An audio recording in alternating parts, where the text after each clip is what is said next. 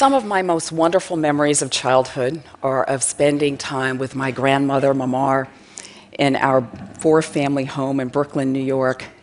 Her apartment was an oasis. It was a place where I could sneak a cup of coffee, which was really warm milk with just like a touch of caffeine. She loved life. And although she worked in a factory, she saved her pennies and she traveled to Europe. And I remember poring over those pictures with her and then dancing with her to her favorite music. And then when I was eight and she was 60, something changed.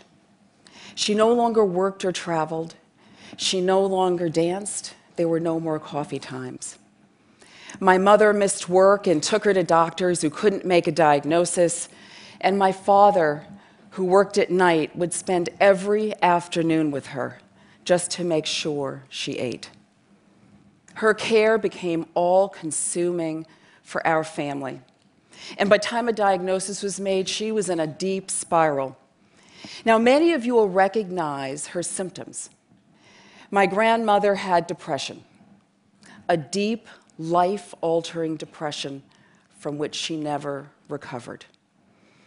And back then, so little was known about depression, but even today, 50 years later, there's still so much more to learn.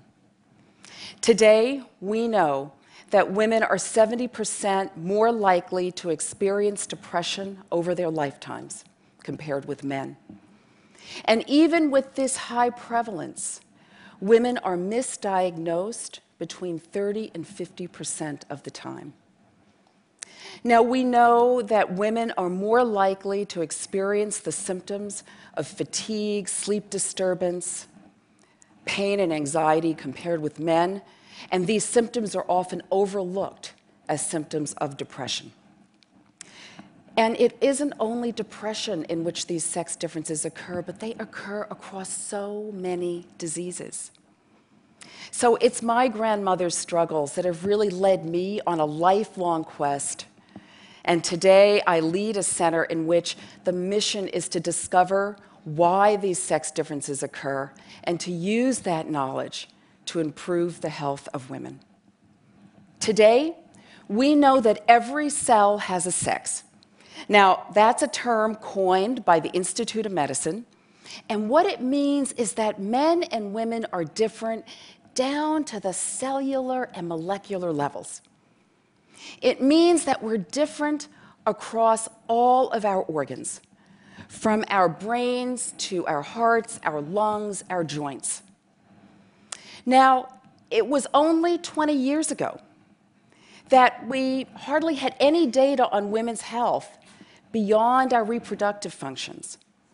But then in 1993, the NIH Revitalization Act was signed into law. And what this law did was it mandated that women and minorities be included in clinical trials that were funded by the National Institutes of Health. And in many ways, the law has worked. Women are now routinely included in clinical studies, and we've learned that there are major differences in the ways that women and men experience disease. But remarkably, what we have learned about these differences is often overlooked. So we have to ask ourselves the question why leave women's health to chance? And we're leaving it to chance in two ways. The first is that there is so much more to learn, and we're not making the investment in fully understanding the extent of these sex differences.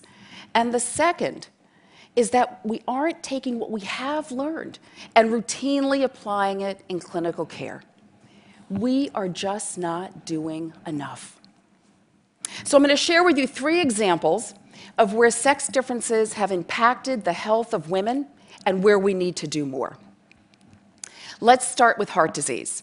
It's the number one killer of women in the United States today. This is the face of heart disease. Linda is a middle aged woman who had a stent placed in one of the arteries going to her heart. When she had recurrent symptoms, she went back to her doctor. Her doctor did the gold standard test a cardiac catheterization. it showed no blockages. Linda's symptoms continued. She had to stop working. And that's when she found us.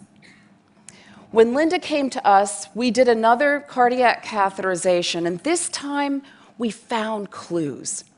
But we needed another test to make the diagnosis.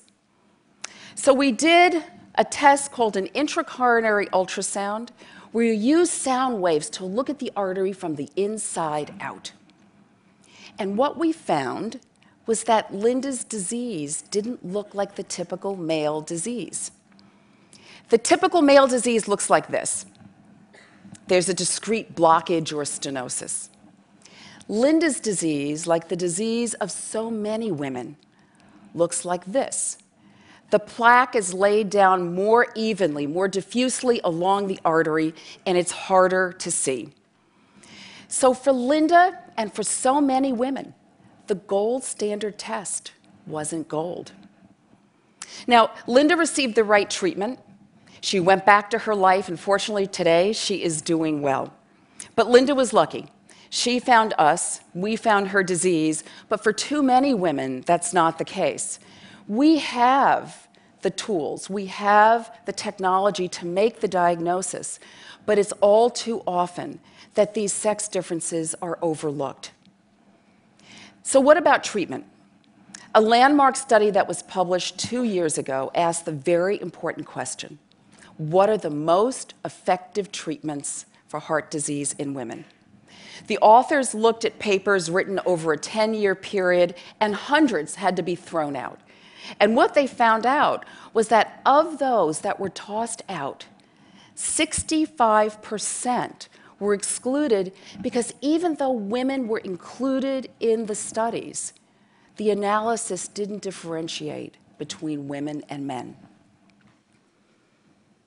What a lost opportunity.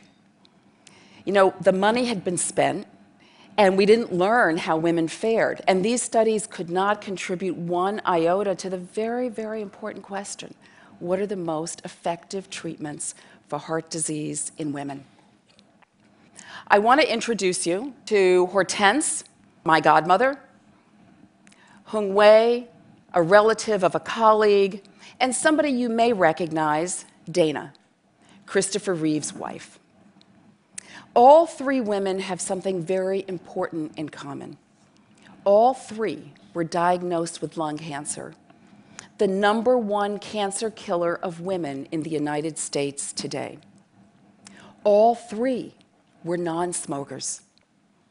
Sadly, Dana and Hung Wei died of their disease. Today, what we know is that women who are non smokers are three times more likely to be diagnosed with lung cancer than are men who are non smokers. Now, interestingly, when women are diagnosed with lung cancer, their survival tends to be better than that of men. Now, here are some clues. Our investigators have found that there are certain genes in the lung tumor cells of both women and men. And these genes are activated mainly by estrogen. And when these genes are overexpressed, it's associated with improved survival only in young women. Now, this is a very early finding, and we don't yet know whether it has relevance to clinical care. But it's findings like this that may provide hope and may provide an opportunity to save lives of both women and men. Now, let me share with you an example of when we do consider sex differences, it can drive the science. Several years ago, a new lung cancer drug was being evaluated.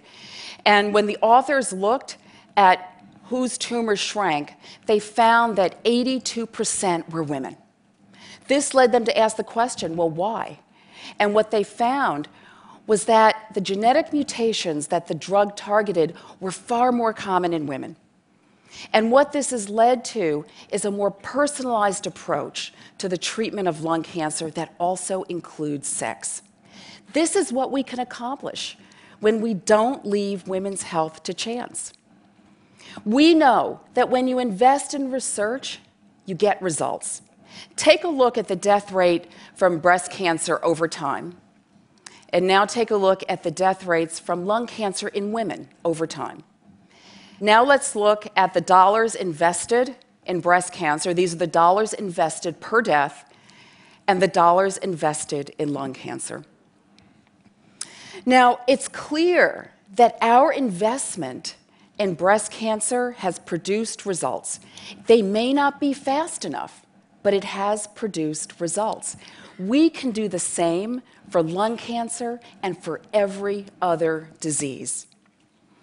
So let's go back to depression. Depression is the number one cause of disability in women in the world today. Our investigators have found that there are differences in the brains of women and men in the areas that are connected with mood. And when you put men and women in a functional MRI scanner, that's the kind of scanner that shows how the brain is functioning when it's activated. So you put them in the scanner and you expose them to stress, you can actually see the difference. And it's findings like this that we believe hold some of the clues for why we see these very significant sex differences in depression. But even though we know that these differences occur, 66% of the brain research that begins in animals is done in either male animals or animals in whom the sex is not identified. So I think we have to ask again the question why leave women's health to chance? And this is a question that haunts those of us in science and medicine who believe that we are on the verge of being able to dramatically improve the health of women. We know that every cell has a sex. We know that these differences are often overlooked, and therefore we know that women are not getting the full benefit of modern science and medicine today. We have the tools, but we lack the collective will and momentum. Women's health is an equal rights issue as important as equal pay, and it's an issue of the quality and the integrity of science and medicine.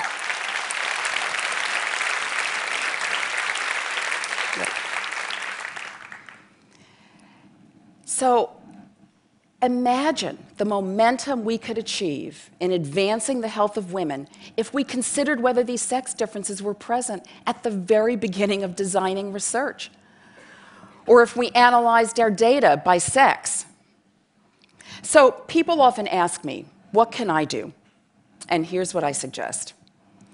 First, I suggest that you think about women's health in the same way that you think and care about other causes that are important to you.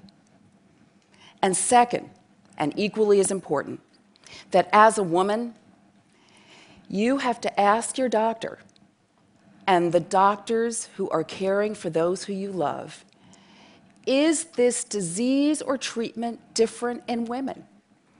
Now, this is a profound question because the answer is likely yes, but your doctor may not know the answer, at least not yet. But it, if you ask the question, your doctor will very likely go looking for the answer. And this is so important, not only for ourselves, but for all of those whom we love, whether it be a mother, a daughter, a sister, a friend, or a grandmother.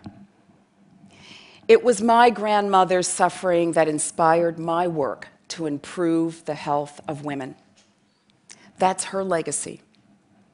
Our legacy can be to improve the health of women for this generation and for generations to come. Thank you.